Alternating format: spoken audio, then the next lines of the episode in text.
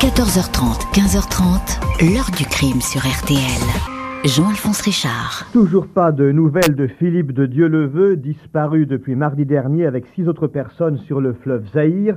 Les 2 canots de l'expédition ont été retrouvés hier, l'un vide de tout matériel et de tout occupant, l'autre disloqué dans les eaux, les flotteurs crevés et l'arceau métallique brisé. Bonjour, 37 ans de mystère, de silence officiel et de mensonges.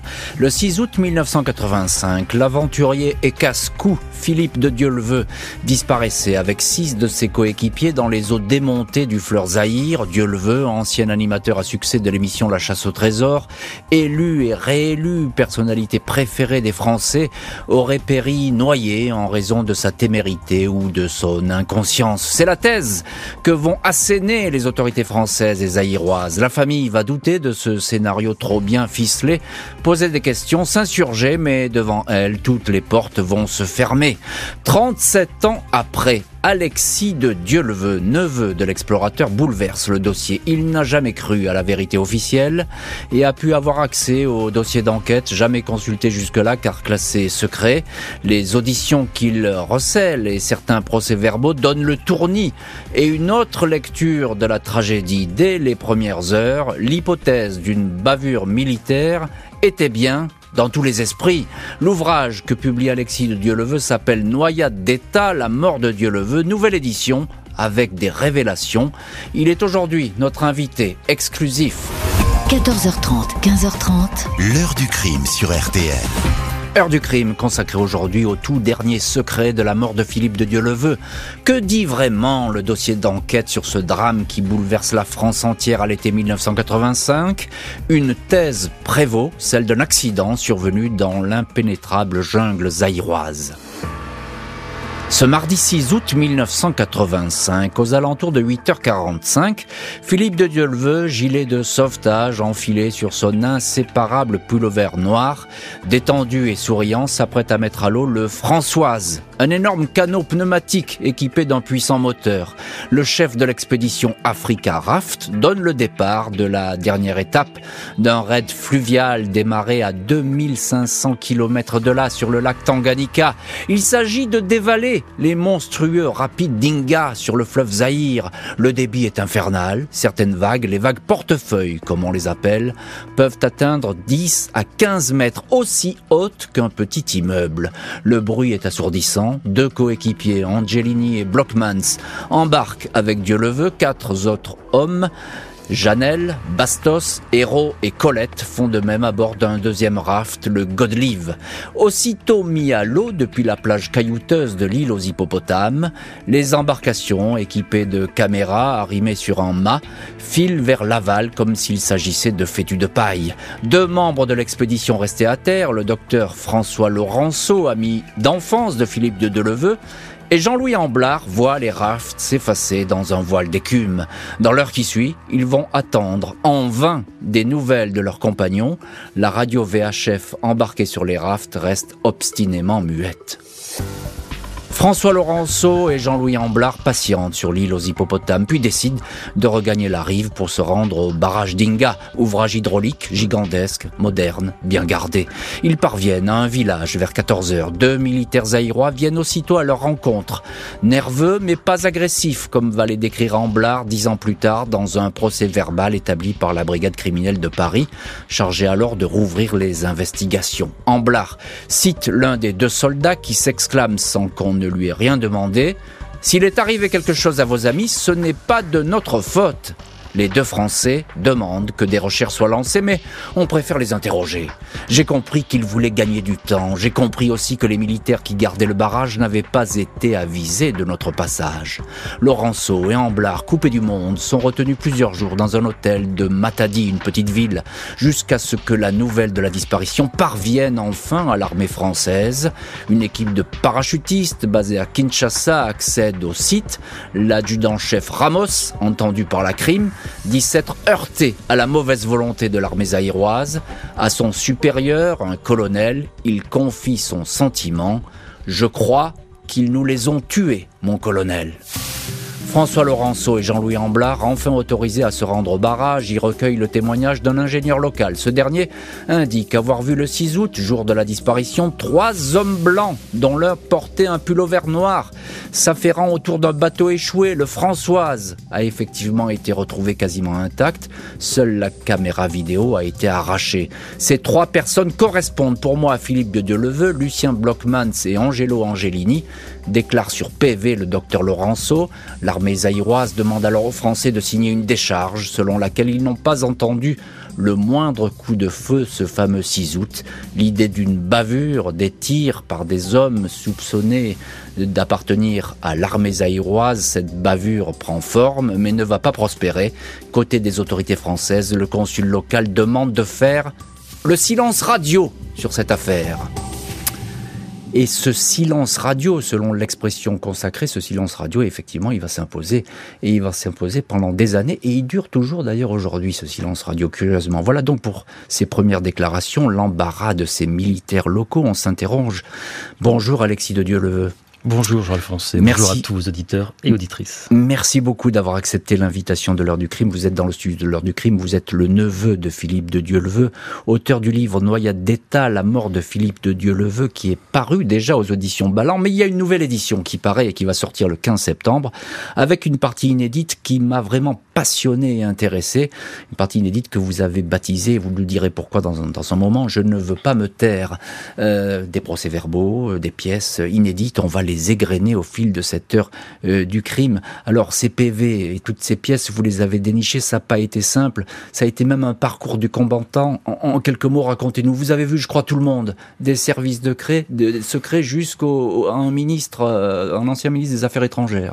Bah effectivement, oui, la fin du livre de la première édition se termine par une lettre ouverte au président de la République où je lui demande l'ouverture des archives et croyez bien qu'on ne m'a pas déroulé le tapis rouge. Donc il a fallu se battre. Au contraire. Bien au contraire, il y a quelques portes qui s'ouvrent, il y a quelques personnes qui accompagnent cette démarche, qui connaissaient bien Philippe, qui connaissent cette histoire et qui croient en ma détermination et surtout en la vérité. Donc effectivement, j'ai interpellé Matignon, le Conseil constitutionnel, monsieur Laurent Fabius, qui était quand même Premier ministre sous le gouvernement de Mitterrand à l'époque, les armées, le ministère des Armées, la DGSE, les affaires étrangères. Bref, je pense que tout le monde aujourd'hui est au courant que les recherches continuent, que mon enquête progresse également. Je ne lâcherai pas. Comme vous le dites, j'ai écrit « Je ne veux pas me taire ». Certaines personnes me demandent de me taire. Le livre, c'est ma meilleure réponse. Mais comment vous expliquez que 37 ans après, je dis bien 37 ans après, c'est une paille, comme on dit, il y a encore toujours ces blocages, ces silences, cet embarras qui est palpable. Chaque fois que vous décrivez ces rencontres avec vos interlocuteurs, on a l'impression que vous êtes le diable. L'affaire est très sensible. Elle est sensible depuis 37 ans, toujours, bien sûr, toujours. Dès qu'on parle de diplomatie étrangère, surtout entre la France et l'Afrique, c'est sensible. Je vous parlais de Laurent Fabius. Aujourd'hui, il a toujours un poste important. Il était Premier ministre à l'époque. Il y a beaucoup de personnes qui travaillent aussi pour Mobutu. Mobutu n'est plus là, mais certaines personnes au Zaïre, RDC aujourd'hui, ont des postes importants. Et ces relations diplomatiques sont la priorité. Donc l'affaire d'une expédition qui disparaît, la vie de 7 hommes face à tous ces enjeux diplomatiques, stratégiques, financiers, ne vaut pas grand-chose, malheureusement. Et aujourd'hui, je suis là pour rétablir cette vérité. Et on va le faire ensemble. Et on sent bien, d'ailleurs, dans ces rendez-vous, encore une fois, que vous êtes heurté, non pas au mur du silence, vous l'avez un petit peu fissuré, ce mur, mais que, effectivement, il y a toujours cette gêne et cet embarras. Et ça, moi, je suis très, très surpris, des années après, par ce constat. Alors, revenons à ces premiers jours, la disparition de Philippe de Dieuleveult, de ses compagnons, sur ce fleuve Zaïre. On peut croire à un accident. Effectivement, le fleuve est démonté. On passe des murs d'eau gigantesque, mais il y a quelque chose de troublant dans ces premiers procès-verbaux que vous avez dénichés dans ces archives diplomatiques, dans ces procès-verbaux de la Brigade criminelle de Paris. C'est la gêne tout de suite des militaires zaïrois. On a l'impression qu'ils... En 1985, oui, bien sûr, ils veulent pas y toucher. Tout de suite, alors, ils sont très embêtés. Il faut pas oublier que l'armée zaïroise, du moins c'était la 31e brigade parachutiste zaïroise qui est dépêchée sur les lieux, elle est encadrée par des officiers français. Donc ce sont les Français qui dirigent tout ça. Ce sont les Français qui imposent le message à donner ou à ne pas donner. Et d'ailleurs, il y a les survivants, Amblard et Laurenceau, qui eux sont restés sur cette fameuse île, l'île aux hippopotames. On les isole, parce qu'on ne veut pas qu'ils parlent en quelque sorte. Hein. On les met un petit peu à l'abri, et on leur fait signer des papiers comme quoi ils n'ont rien vu, rien entendu. Ça aussi, c'est troublant. Et ils le racontent sur procès-verbal. Ils sont sur les lieux d'un drame, tout simplement. Donc effectivement, ils sont mis à l'écart. et on s'assure qu'ils n'ont pas entendu de coups de feu, qu'ils n'ont rien vu. Et leur témoignage, leur procès verbal est édifiant. Vous savez, il y a 4 personnes vivantes d'Africa Raft. Il y en a 4. Et sur les 4, je pense particulièrement à Gérard d'Aboville, qui d'ailleurs pense la même chose que moi. Qui était un des organisateurs de l'expédition. Un des organisateurs, et qui pense également que le raft de Philippe était victime d'une bavure militaire. Il le pense, mais il ne le dit pas. Alors moi, je me pose la question, jusqu'à quand Gérard d'Aboville va-t-il rester discret et silencieux sur cette affaire ? On lui posera la question, le cas échéant, parce que l'enquête, encore une fois, repart, recommence et est loin d'être terminée. Il y a aussi, je voudrais que vous nous en disiez un mot, il y a ce premier témoignage, c'est celui d'un ingénieur zaïrois. Je dis bien ingénieur zaïrois parce qu'il y aura un autre ingénieur important dans cette affaire après. Lui, il a vu, il est formel, il dit tout de suite, et son témoignage, il est spontané. Il dit, il y avait des hommes blancs sur la rive, je les ai vus, ils étaient 3, il y en avait un qui avait un pull-over noir. Le seul qui a un pull-over noir, c'est Philippe. Voilà, c'est Philippe de Dieuleveult. C'est Philippe. Alors, c'est son premier témoignage à chaud. Après, effectivement, la distance, elle est conséquente. Beaucoup de personnes étaient sur place et disent « on a un gros doute entre blanc ou noir ». Bon, effectivement, cet ingénieur a changé sa version. Du moins, il est resté beaucoup plus prudent. Mais il n'y a pas que lui, ils sont nombreux. Donc, j'en ai déjà cité quelques-uns dans le livre. Il y a des techniciens du barrage qui étaient là. Il y a un officier zaïrois aussi qui a disparu, qui a vu des choses. Et dans les papiers que j'ai découverts, donc des télégrammes diplomatiques, il y a d'autres témoignages. Et moi, je découvre 3 pêcheurs qui aurait vu 3 personnes près du raft, mais pas uniquement près du raft, mais en train de prendre pied sur la rive. Ça fait beaucoup. Pour la première fois, des témoins qui ont vu ces 3 personnes prendre pied sur la rive. Donc il s'agit bien des 3 personnes. Et même Philippe est cité dans un des télégrammes diplomatiques, la présence de Philippe sur la berge. Et ça fait beaucoup, et il faut resituer pour nos auditeurs, c'est que là, on est en moment où il y a 2 bateaux qui sont partis, hein, le Godelive et le Françoise. Le Godelive, il est tenu par des coéquipiers de l'expédition. Lui, il va vraisemblablement périr dans les flots. On va le retrouver complètement détruit. Par contre, le Françoise, là où sont embarqués Philippe de Dieuleveult et 2 de ses compagnons, lui, il est intact. Tout à fait. Alors le Godelive, effectivement, il manque de témoignages sur le Godelive. On a retrouvé effectivement une carcasse qui a l'air détruite par les flots, il faut bien le dire. Hein. Maintenant, l'absence des 4 corps, enfin on a retrouvé 1, donc 3 corps disparaissent. Bon, on peut mourir noyé, mais où sont les corps, encore une fois, du Godelive. Par contre, comme vous dites, le bateau de Philippe, le François, je l'ai retrouvé intact, et avec de nombreux témoignages. Il est intact et tout de suite, les autorités françaises, je pense au consul français au Zaïre, qui est chargé à l'époque du dossier, l'ambassadeur lui a passé le bébé, comme on dit. Michel Dupin. Voilà, Michel Dupin, lui, il dit, c'est un accident, hein, tout de suite. Ah, tout de suite, on parle d'accident. Et ce qui est incroyable, c'est qu'on parle tout d'accident, alors que pendant qu'on lance ce message d'accident, circulent des téléx, des télégrammes, qui disent autre chose. Auquel vous avez eu accès. Absolument. Il faut quand même le dire, hein, il y a beaucoup de télex. Pour un simple accident, on pourrait dire que c'est plutôt troublant. Mes recherches m'ont poussé à découvrir en fait, les archives diplomatiques de l'ambassade de France à Kinshasa. Et tous ces documents sont conservés au centre des archives diplomatiques à Nantes. Et j'ai eu accès à ces documents. Ouais. D'autres témoignages vont être rapportés aux policiers et aux autorités françaises, ceux notamment de 2 Américains, un pilote d'hélico et un ingénieur, qui vont décrire ce qui ressemble à une terrifiante méprise. 14 août 1985, 8 jours après les disparitions de 7 membres de l'expédition Africa Raft, le navigateur Gérard d'Aboville, organisateur du raid, Thierry Sadoun, producteur de l'expédition et l'un des participants, Marc Gournaud, arrivent de Paris pour participer aux recherches. Les 3 hommes se rendent au barrage d'Inga, se posent en hélicoptère près du Godelive, le raft le plus endommagé. D'Aboville apprend que la veille du passage des bateaux, les militaires zaïrois étaient en alerte. Un couvre-feu a été imposé. Lors de l'apparition des rafts, les soldats ont mis en joue les navigateurs. Quand ils ont aperçu l'équipe d'une embarcation, celle du Françoise de Philippe de Dieuleveult, ordre a été donné d'envoyer un détachement. « Je suis persuadé qu'au moins l'équipage du Françoise a été tué à terre », déclara des années plus tard Gérard d'Aboville à la brigade criminelle en précisant « Je crois en la méprise tragique suivie d'une opération de camouflage de la vérité. » Marc Gournaud se souvient, lui, avoir été marqué par le comportement du lieutenant zaïrois, responsable de la sécurité du barrage. Il transpirait la peur à chaque question que nous lui posions. Il a voulu nous cacher la vérité, se souvient Gournaud. « Je suis persuadé que mes camarades ont été victimes d'une bavure. » Les investigations confiées à la crime, entre 1996 et 2000, recèlent un témoignage beaucoup plus direct. Le 17 mars 2000, sur commission rogatoire du juge d'instruction, le FBI américain interroge l'ingénieur Stephen Allen. Il était en poste depuis 3 semaines au barrage d'Inga. Le 6 août au matin, il certifie avoir aperçu 3 camions militaires sur la route de service du barrage. Il a vu des soldats descendre et se mettre en position comme s'ils allaient tirer. Allen ne peut pas certifier que des coups de feu ont éclaté, le vacarme du fleuve couvrant tous les bruits. L'Américain certifie alors avoir vu un raft jaune et vert foncé avec au moins un homme à bord. Quelques minutes plus tard, l'ingénieur et tous les employés ont été consignés dans leur villa pendant 48 heures.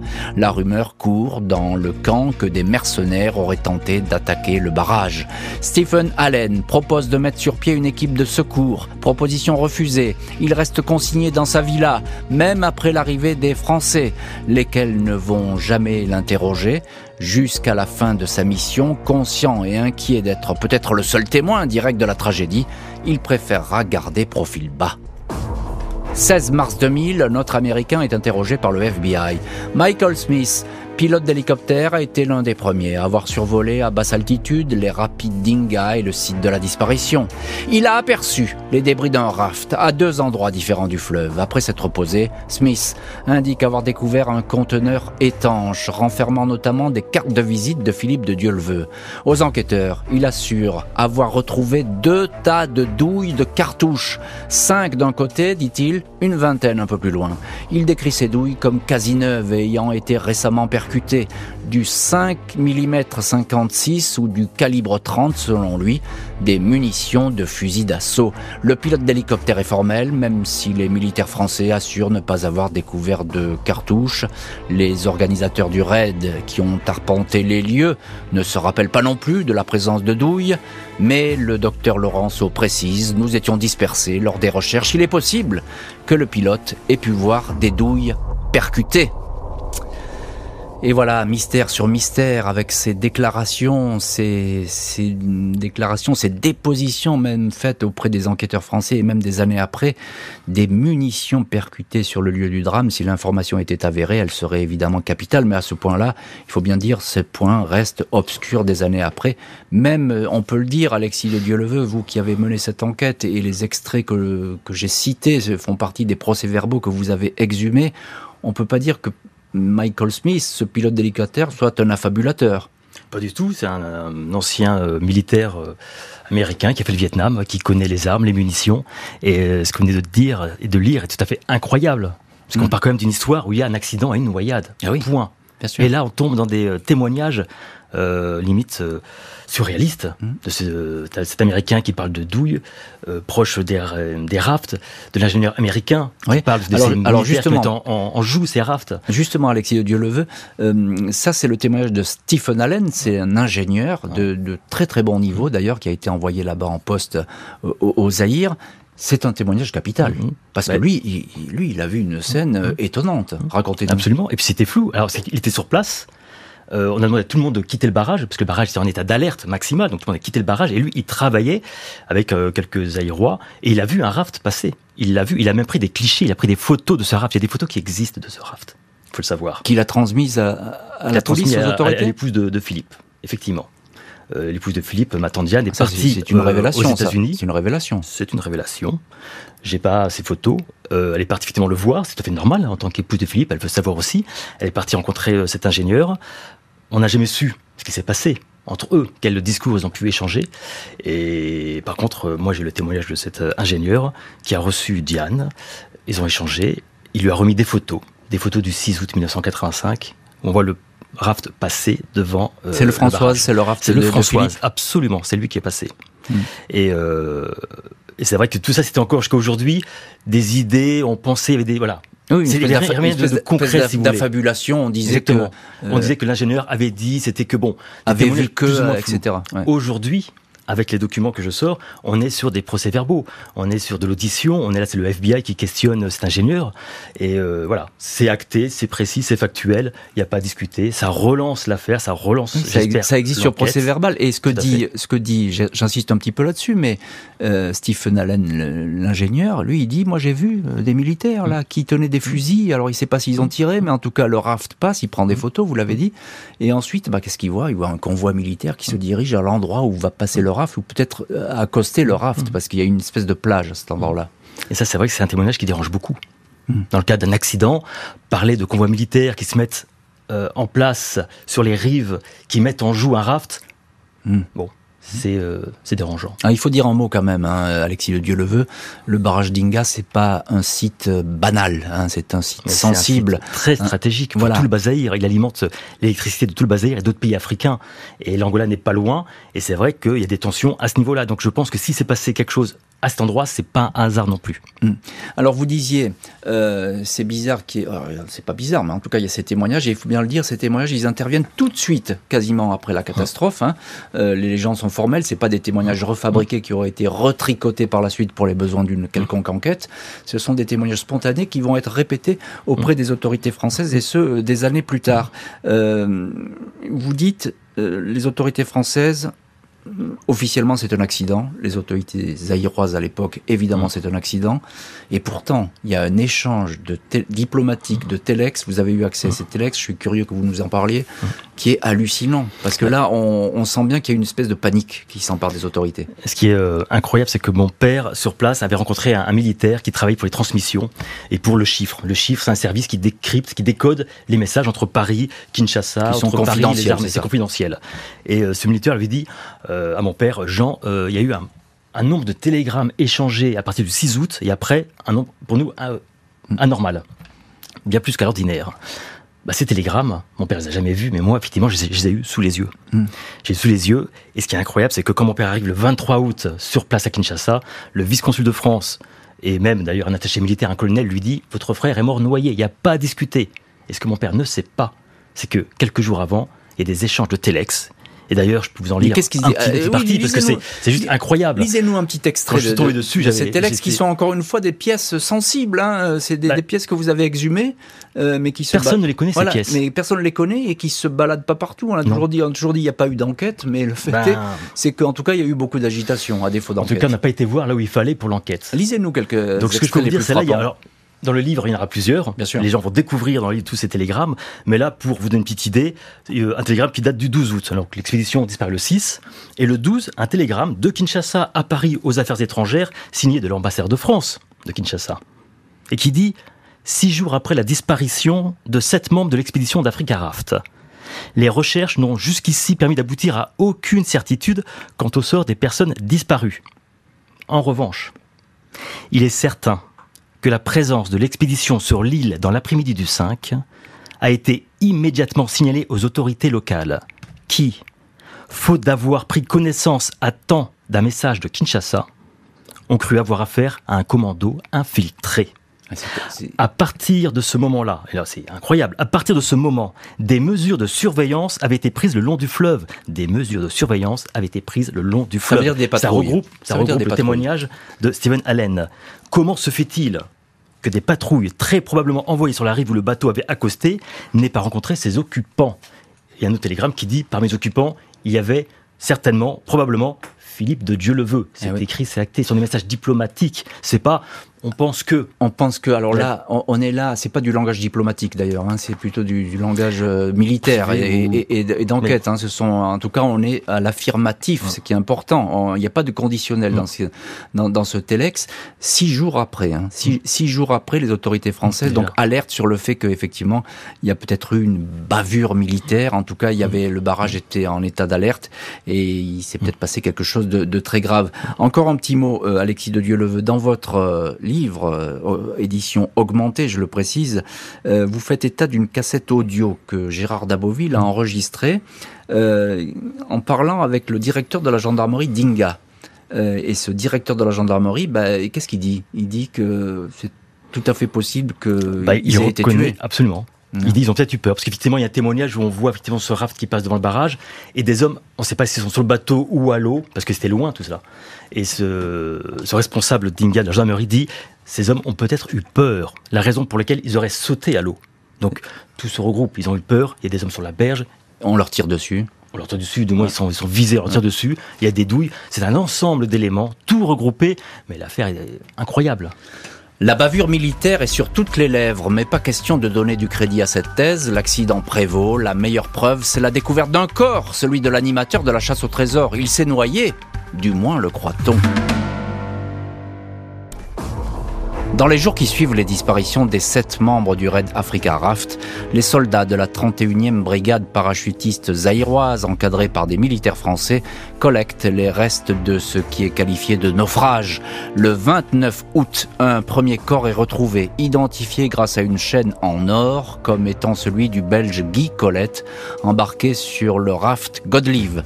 Le 6 septembre, un mois pile après le drame, un deuxième corps atrocement mutilé est découvert, sans tête, sans main, sans sexe, sans viscères et sans pieds.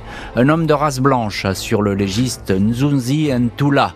Selon les mensurations, il correspond à Philippe de Dieuleveult. Pas d'impact de balle. Le séjour dans le fleuve expliquerait le démembrement du cadavre. La cause de la mort est la noyade. Le vice-consul de France, Michel Dupin, prévient aussitôt la famille, affirmant que le corps de l'animateur a été identifié. Une famille incrédule qui exige une contre-autopsie. Un mois plus tard, le docteur Desponges de l'Institut médico-légal de Paris établit qu'il ne s'agit pas de Philippe de Dieuleveult. Le corps est celui d'un Africain qui restera à jamais anonyme. Interrogé par les enquêteurs, Jean de Dieuleveult, frère de l'animateur, dit avoir été reçu à l'époque par un haut fonctionnaire du Quai d'Orsay. Il s'interrogeait sur l'empressement des autorités à présenter le cadavre d'Inga comme celui de Philippe. Son interlocuteur l'a mis en garde contre une action en justice. Il m'a précisé que c'était un dossier brûlant, ce qui paraît bizarre pour une simple noyade, indique Jean de Dieuleveult aux policiers de la brigade criminelle. Et il y a donc ce nouveau mystère parmi tous ces mystères, l'histoire de ce corps retrouvé, c'est un peu l'affaire. Dans l'affaire Alexis de Dieuleveult, vous allez sortir le 15 septembre, Noyade d'État, la mort de Philippe de Dieuleveult, édition ajoutée, comme on dit, édition amplifiée avec beaucoup de témoignages, beaucoup de procès-verbaux. Les autorités sont allées très vite en besogne dans cette affaire. Tout de suite, on a dit, bah oui, il n'y a pas de doute, c'est Philippe de Dieuleveult. Ça fait pas l'ombre d'un doute, même si le cadavre est absolument méconnaissable. Là, Jean-Alphonse, vous touchez à la pièce clé, sensible, fragile du dossier. C'est ce cadavre qui, pour nous, démontre beaucoup de choses dans cette affaire. Mensonges, manipulations, tentatives d'étouffement de l'affaire. Ce cadavre, effectivement, on le sait, vous l'avez dit, mais voilà, il ressemblait à rien. Pas de tête, pas de sexe, pas de main, pas d'extrémité de pied, pas de viscères. Et très vite, on va vous dire, ce corps est celui de Philippe. Alors certains vous diront, c'est une erreur médicale, parce que le milieu hospitalier, Kinshasa, ils n'ont pas les moyens qu'on peut avoir en France pour faire du bon travail. Raison de plus pour être prudent sur ce corps. Et ce qui est intéressant, c'est qu'on parlait des PV d'audition. Le colonel de Montmahou, qui est le patron des recherches, patron militaire des recherches, quand il apprend pour ce cadavre l'existence, il demande au vice-consul de France d'être très prudent sur l'identité du corps. Et dans son PV, il dit même « J'ai insisté auprès de Dupin pour que dans ses messages, il reste au conditionnel. » Et le message qu'envoie le vice-consul de France à mon père, il a la forme affirmative. Ah bah oui, c'est Philippe, il a été retrouvé, identifié. Il prévient tout de suite la famille. Et ce qui est incroyable, c'est que ça, c'est un télégramme qu'on envoie le 11 septembre à mon père. C'est Philippe, identifié. Ce même jour, il y a un acte de décès qui est signé pour Philippe. Une pièce incroyable, parce qu'un acte de décès, c'est pas un avis de décès. L'acte de décès, c'est une pièce juridique de l'état civil, qui dit clairement et qui atteste l'identité d'un corps.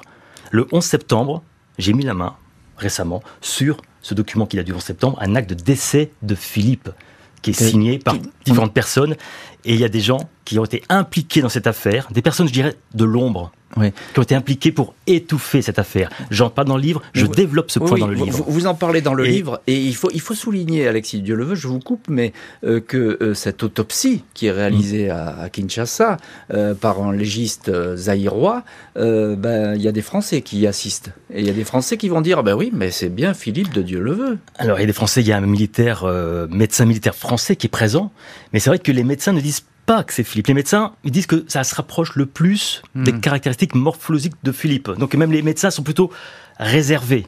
Donc on ne peut pas trop l'en vouloir. Ils sont réservés, ils ont bien raison d'être réservés d'ailleurs, parce qu'il n'y a pas de tête.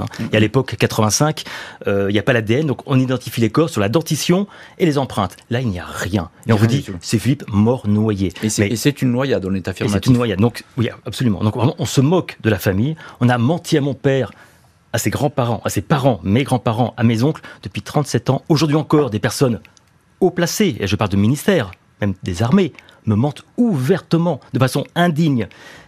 Et d'ailleurs, ils ont changé de position. Devant ma force, parce que je vais bien le faire, devant ma force, ils se disent « Ah, le coup de la noyade, Alexis, on peut peut-être pas lui faire trop longtemps. Ouais. » Et là, ils commencent à me dire, et les armées me disent, attention, quand je dis les armées, j'en veux pas aux armées. Mon père était militaire, et j'ai un grand respect pour toutes ces personnes qui s'engagent pour la France, officiers, sous-officiers, militaires du rang. Mais le ministère des Armées me dit aujourd'hui, on ne sait pas. On passe noyade, on ne sait pas. C'est déjà pas mal. Il y a déjà un progrès. En 37 ans, on avance. C'est pas terminé. Je ne vais pas les lâcher.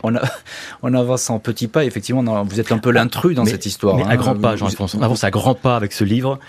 Et les prochains mois vont être déterminants. Malgré les interrogations, les doutes et une longue série de troublants témoignages, les investigations sur la mort de l'animateur de la chasse au trésor ne vont connaître aucune suite. Le 8 janvier 2003, au terme d'une enquête qui a duré 4 ans, la brigade criminelle indique qu'aucun élément concrètement exploitable susceptible de remettre en cause la disparition des navigateurs par noyade dans les rapides d'Inga n'a été apporté au dossier. Les policiers ne se prononcent pas sur le naufrage du raft qui transportait Philippe de Dieuleveult et deux de ses compagnons. Ils indiquent en revanche que l'hypothèse de l'accident est la bonne concernant le deuxième bateau retrouvé déchiqueté par les flots et les rochers. C'est sur cette embarcation que se trouvait le Belge Guy Colette, seul participant à l'expédition, dont le corps a été retrouvé. La crime exclut tout lien entre l'expédition Africa Raft et une quelconque mission de renseignement. L'ancien ministre des Affaires étrangères, Roland Dumas, longtemps partisan de la thèse d'un tragique accident, livre, près de 40 ans après le drame, un tout autre éclairage. Rencontré en 2021 par Alexis de Dieuleveult, il se souvient avoir longuement parlé à l'époque avec l'amiral Lacoste, le patron de la DGSE, de parler de bandes armées, militaires, paramilitaires présentes dans ce secteur. Il est possible que ce soit eux qui aient tué l'équipe, confie désormais l'ancien ministre, admettant qu'à l'époque il était impossible de ternir la réputation de l'armée zaïroise. Impossible de ternir l'armée zaïroise, diplomatie oblige, j'ai envie de dire. En tout cas, c'est la diplomatie qui a guidé les pas de cette enquête, tout au moins dans les premières années après le drame. Étonnant virage, Alexis de Dieuleveult, à 180 degrés de Roland Dumas, qui à l'époque, on le répète, il a dit devant tout le monde, c'est un accident, ce n'est qu'un accident. Roland Dumas, le ministre des Affaires étrangères, c'est lui qui a couvert tout ça et qui s'est occupé de cette affaire. Donc, accident noyade. Et là, chose incroyable. Quand j'ai écrit ce livre, c'était très important pour moi que Roland Dumas le lise.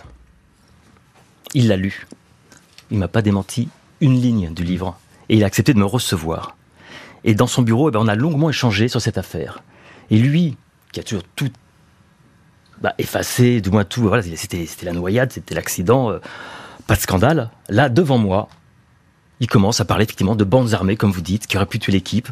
Et il commence aussi à me dire que le simple fait... Lest. Tout à fait. Il me dit, c'est vrai qu'à l'époque, le simple fait d'établir que des militaires zaïrois aient pu commettre l'irréparable, c'était insupportable pour les relations franco-zaïroises. Et il me dit même, la France est capable de cacher quelque chose. Il me parle d'une affaire d'État qui n'était pas glorieuse. Et pour concrétiser cet entretien qu'on a eu, privé, il a écrit au président de la République.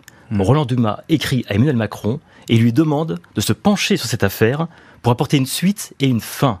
Donc là, pour la première fois, si vous voulez, on a un homme politique majeur, un acteur majeur du dossier de l'époque, qui m'accompagne. Qui m'accompagne, qui dit, bah oui, il est peut-être temps aujourd'hui, avec cette démarche familiale, d'aller au bout, de reconnaître qu'à l'époque, on a caché beaucoup de choses pour certaines raisons. Et cette lettre à Emmanuel Macron, d'ailleurs, vous la reproduisez dans votre livre. Effectivement, il demande à la République française, effectivement, de se pencher sur le dossier et de faire tout ce qu'il faut pour que la vérité, enfin, soit dite. Alors, Roland Dumas, il vient d'avoir 100 ans. Et oui, le temps passe très vite. Il vient d'avoir 100 ans. Pourquoi il vous dit tout ça, finalement ? Parce que ça s'est pas fait facilement, tout ça. Il a envie de... J'ai été le chercher. J'ai déposé le livre, il m'a envoyé un mail le lendemain, puis j'ai demandé à le rencontrer. Ça a duré 6 mois avant d'avoir une rencontre avec lui. Et puis, dans mes échanges, j'ai pas été agressif, je l'ai pas provoqué, je l'ai pas accusé. Je voulais juste une réponse. Après, après 37 ans, je dis là pour la famille, c'est important. Et surtout, j'ai amené tellement d'éléments. Tant qu'on n'a pas d'éléments concrets, on nous laisse parler. Mais avec cette enquête qui avance, c'est une enquête qui est privée aujourd'hui, parce que ce que je fais, c'est privé, je suis tout seul. Demain, j'espère qu'elle ne sera pas privée, que la justice va se pencher sur ce livre. Il y a des pièces accablantes, et ces pièces sont assez fortes pour peut-être réouvrir l'instruction. Effectivement, vous faites bien de le souligner, vous êtes un privé, j'ai envie de dire presque un privé à l'américaine. Vous n'êtes pas détective, mais enfin, vous avez mené cette enquête comme peuvent la mener les Américains, c'est-à-dire avec à l'appui des éléments, des pièces. Là, c'est pas un fantasme, vous ne nous racontez pas une histoire ou un sentiment ambiant selon lesquels Dieuleveult et puis ses camarades auraient été mitraillés par des soldats qui ont pensé qu'il s'agissait de mercenaires. Il y a toutefois les conclusions de la brigade criminelle, je l'ai cité, la brigade criminelle a travaillé 4 ans sur le dossier.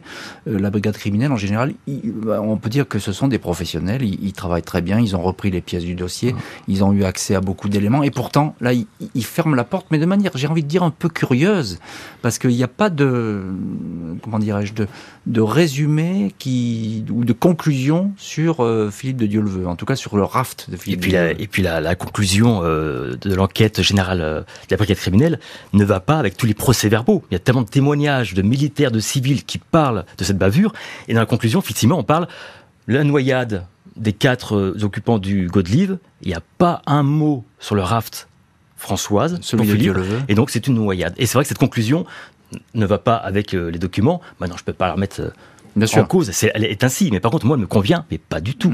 Et avec tous les éléments que j'apporte, elle n'a plus sa place, cette conclusion. Donc aujourd'hui, je travaille aussi avec mon avocat, maître Jacques Trémolet de Villers, à monter ce dossier, ces pièces, pour les présenter, et que la justice, aujourd'hui, se penche sur ce dossier, parce qu'il y a des pièces convaincantes, et certaines, d'ailleurs, n'ont pas encore été découvertes. Il y a d'autres choses à découvrir. Il y a un coffre aux armées. Ah oui, alors un mot là-dessus. C'est important, ce coffre, ça m'a beaucoup troublé. Il y a un coffre qui renferme un dossier, c'est ça, d'enquête ? Alors, j'ai demandé à obtenir les états de service militaires de Philippe, et dans ce dossier, il y avait une petite annotation manuscrite, où il est écrit « Attention, officier porté disparu », ils disent pas noyé, porté disparu, voire dossier dans coffre. Donc les armées, il y a un coffre, avec un dossier sur cette disparition. Moi, on me ferme la porte. Je peux le demander, j'ai quand même des limites. Même si je suis tout seul, j'ai des limites. Donc il est présent, j'ai la preuve qu'il existe, aux armées ou aux services, de se pencher dessus, et s'ils veulent pas, ce sera la justice d'aller plus loin. L'officier Dieuleveult, parce qu'effectivement, il a fait partie à une époque de la réserve, des cadres de l'armée. Plus d'enquête officielle ouverte sur la mort de l'ancien animateur de la chasse au trésor. L'homme au pull-over noir sur le raft Françoise se serait volatilisé sans laisser aucune trace. 18 décembre 1986, 16 mois après l'annonce de la disparition de Philippe de Dieuleveult et de 6 hommes participant à un raid motonautique en pleine jungle zaïroise, l'animateur est officiellement déclaré mort à la mairie de Viroflay dans les Yvelines. L'avis de décès indique sans autre précision qu'il a perdu la vie le 6 août 1985 sur le fleuve Zaïre en aval de la ville de Kinshasa. Pas de corps retrouvé. Aucun indice ne permettant de penser qu'il aurait pu survivre. À partir de ce jour, c'est la thèse de la noyade qui sera avancée avec insistance par les autorités françaises. Aucun dossier particulier n'aurait été constitué sur cette affaire avant que Alexis de Dieuleveult en retrouve un très complet, secrètement archivé par le ministère des Affaires étrangères. Comme si ce tragique accident n'en était pas tout à fait un. Et voilà donc, on se retrouve avec Alexis de Dieuleveult, neveu du Philippe de Dieuleveult, auteur du livre Noyade d'État, la mort de Philippe de Dieuleveult, qui va ressortir aux éditions Balland le 15 septembre. Je dis ressortir parce que c'est une audition augmentée avec une partie inédite, avec tous notamment les procès-verbaux dont on a parlé, et bien d'autres. Je vous encourage à les feuilleter parce que c'est une lecture tout à fait étonnante et inédite de ce drame que vous aurez sous les yeux. Cette partie inédite, vous l'avez, ce chapitre, il s'appelle « Je ne veux pas me taire ». Mais qui donc, Alexis de Dieuleveult, vous demande de vous taire ? Ah, il y a plus d'une personne qui aimerait bien que je me taise face à cette histoire. Les armées, ça les arrange pas, ils étaient sur place, ils ont participé aux recherches. Et aujourd'hui, voilà, ils veulent pas que cette affaire remonte. Donc, ils aimeraient bien que cette affaire reste de l'ordre du mystère. Voilà, on reste sur un mystère. Malheureusement, ce n'est plus un mystère, parce qu'avec ce livre, vous avez vraiment la réalité des faits. Et on m'a fait comprendre que, voilà, fallait que je passe mon chemin. Et on m'a fait comprendre, on m'a même dit qu'il n'y avait même aucun doute dans cette affaire. Des responsables d'un ministère des Armées, ils m'ont dit, il n'y a aucun doute dans cette affaire. Et face aux éléments que j'amène, que j'apporte, face à ma détermination, ils se sont dit, voilà, encore une fois, ils ont changé leur fusil d'épaule, et pour me dire, on ne sait pas, on est prudent. Donc je pense qu'aujourd'hui, il y a des portes qui s'ouvrent. C'est difficile à les ouvrir, c'est très difficile quand on est seul. Ouais, mais elles sont lourdes, ces portes, elles sont bien verrouillées. Oui, mais je suis aussi accompagné par quelques personnes, et puis vous aussi, vous en faites partie, les médias. Jean-Alphonse, j'en profite pour vous remercier, vous, RTL, parce que vous faites écho à ce combat de vérité. C'est tout à fait normal, c'est une recherche de vérité qui est tout à fait honorable. Voilà. Certaines personnes font tout pour que je passe mon chemin, et ben non, je continue. Mais il y a quelque chose d'intéressant dans votre livre, c'est qu'effectivement, vous décrivez bien toutes ces portes que vous avez poussées, et qui on vous les a claquées au nez, mais tout de même, on finit par les ouvrir, et vous allez très très haut dans la hiérarchie. On ne fait, à un moment donné, ça commence à s'ouvrir, et on vous reçoit, parce que, alors vous êtes peut-être l'emmerdeur, pardon de vous appeler comme ça, mais en tout cas, on vous reçoit. Parce qu'il faut insister, c'est pas un courrier, c'est pas deux, c'est pas trois. Si on envoie un livre, on téléphone et on insiste. Et puis les médias aussi m'aident. C'est vrai que les médias, ils s'identifient aussi à Philippe, il était aussi reporter. Et c'est pas aussi non plus la seule histoire, la seule affaire malheureusement de personnes qui disparaissent. Et bien il y a un mystère, on ne sait pas. Celle-ci, il y avait une personne connue, parce qu'à l'époque ça fait la une des médias. Ah oui, et je pense que beaucoup de personnes disent, arrêtons de mentir. Pas que à la famille, c'est même aussi à la France, à tous les Français, on les manipule avec cette histoire. Arrêtons cela, que nos dirigeants politiques ne puissent pas agir en toute impunité. Et à un moment, il faut savoir être responsable et voir une affaire en face et dire, là il y a assez d'éléments, parce qu'on se bat bien sûr, mais moi je suis porté aussi par mon père, par mes grands-parents, ils sont plus là, mais il y a des gens qui sont battus avant moi. Oui, par le nom, Dieu le veut, tout simplement. Et c'est vrai, je reconnais aussi cette facilité. Moi, j'ai rien fait pour que mon nom soit connu, c'est Philippe, qui a tout le mérite. Bien sûr. Et j'ai cette chance d'être sur une affaire qui est médiatisée. Mais je pense à toutes les familles qui se battent pendant des années, des décennies, sur des affaires personnelles, et personne ne les aide. C'est terrible, c'est très dur. Et on en reçoit fréquemment dans l'heure du crime des familles anonymes, celles-là, dont on ne connaît pas le nom, mais qui se battent pendant des années, et qu'on salue d'ailleurs, parce que les associations, notamment les associations de victimes, font un travail hallucinant sur le sujet, et enfin, petit à petit, les mentalités changent, et on reconnaît que les victimes ont droit au chapitre, et ont droit de connaître certaines choses qui étaient cachées. J'ai envie de vous dire, Alexis de Dieuleveult, au fond, peut-être cette histoire, elle est toute simple, c'est l'histoire d'un secret d'État, très embarrassant, mais qui est très mal gardée. Tout à fait, comme il y a plein d'autres. Il y en a beaucoup d'autres. Mais celle-ci, effectivement, elle est publique, c'est le problème. Il y a un nom, et il ressort. Ça les embête. Donc là, aujourd'hui, il faut se pencher dessus. Et il faut se mettre autour d'une table et discuter. Très mal gardée parce qu'on a été maladroit. Il y a plein de... Mais il y a eu tellement d'erreurs dès le départ. Ils ont pris... mon père, pour le premier des idiots, il était militaire officier, on lui a menti ouvertement, il n'a pas supporté. C'était très mal géré, ils auraient pu mettre ça, ils auraient pu l'étouffer tout de suite en disant des vérités à la famille. On reconnaît. Quand on reconnaît, on est adulte, on est responsable. Non, quand on n'est pas adulte responsable, on se tait, on fait petit, c'est les mensonges, les manipulations. C'est ce que mon père n'a jamais aimé, n'a jamais supporté, tout comme ses frères, mes oncles. J'ai deux oncles, Yves de Dieuleveult et Hugues de Dieuleveult, qui sont à mes côtés. Ils ne supportent pas ça. Moi aujourd'hui non plus, je n'accepte pas ce mensonge. Ça va changer, c'est en bonne voie, c'est pas facile, mais je suis confiant sur les semaines, les mois à venir dans cette affaire. Alors encore une question justement sur le sujet, qu'est-ce que vous attendez des autorités françaises ? Vous avez dit, on espère que la justice va pouvoir saisir, mais la justice, elle s'auto-saisit pas en général des faits. On la sollicite, on va aller vers elle. Avec votre avocat ? Avec mon avocat, tout à fait, Jacques Trémolet de Villers. Donc après, ce sont des dossiers, ce sont des pièces. Des pièces, vous savez, vous pouvez parler du non-lieu. Il y a un non-lieu sur cette affaire. Il y a une enquête de la brigade criminelle. Tout à fait. Non-lieu en 2004. Mais sur charge nouvelle, on peut réouvrir l'instruction. Avec des pièces nouvelles que vous avez mises au jour. Des pièces sérieuses, bien sûr. Et là, ce ne sont plus des témoignages, ce sont des documents. Donc ces documents dont d'ailleurs les enquêteurs de la brigade criminelle n'ont pas eu accès à l'époque. Donc c'est... Nouvelle pièce. Donc effectivement, ils n'ont pas eu accès à ces pièces. Donc c'est vraiment des pièces inédites que vous avez exhumées. Tout à fait. Le procureur public m'a transmis le dossier d'instruction d'époque. Il y a plus de 1400 pages. Il n'y a pas état des télégrammes diplomatiques. Ça, c'était caché. C'était caché. Donc d'autres pièces, je les ai découvertes. Donc, nouvelle pièce, nouveau témoignage, même d'hommes politiques. Roland Dumas, c'est incroyable son changement d'attitude. Et j'en remercie. Donc vous avez bon espoir que la justice bouge et que les choses avancent. Ça va bouger, absolument. Merci beaucoup Alexis de Dieuleveult d'avoir été l'invité de l'heure du crime. Je rappelle votre livre Noyade d'État, la mort de Philippe de Dieuleveult aux éditions Balland, sorti le 15 septembre. Merci à l'équipe de l'émission, Justine Vignot, Marie Bossard à la préparation, Boris Pirédu à la réalisation. L'heure du crime, présentée par Jean-Alphonse Richard sur RTL.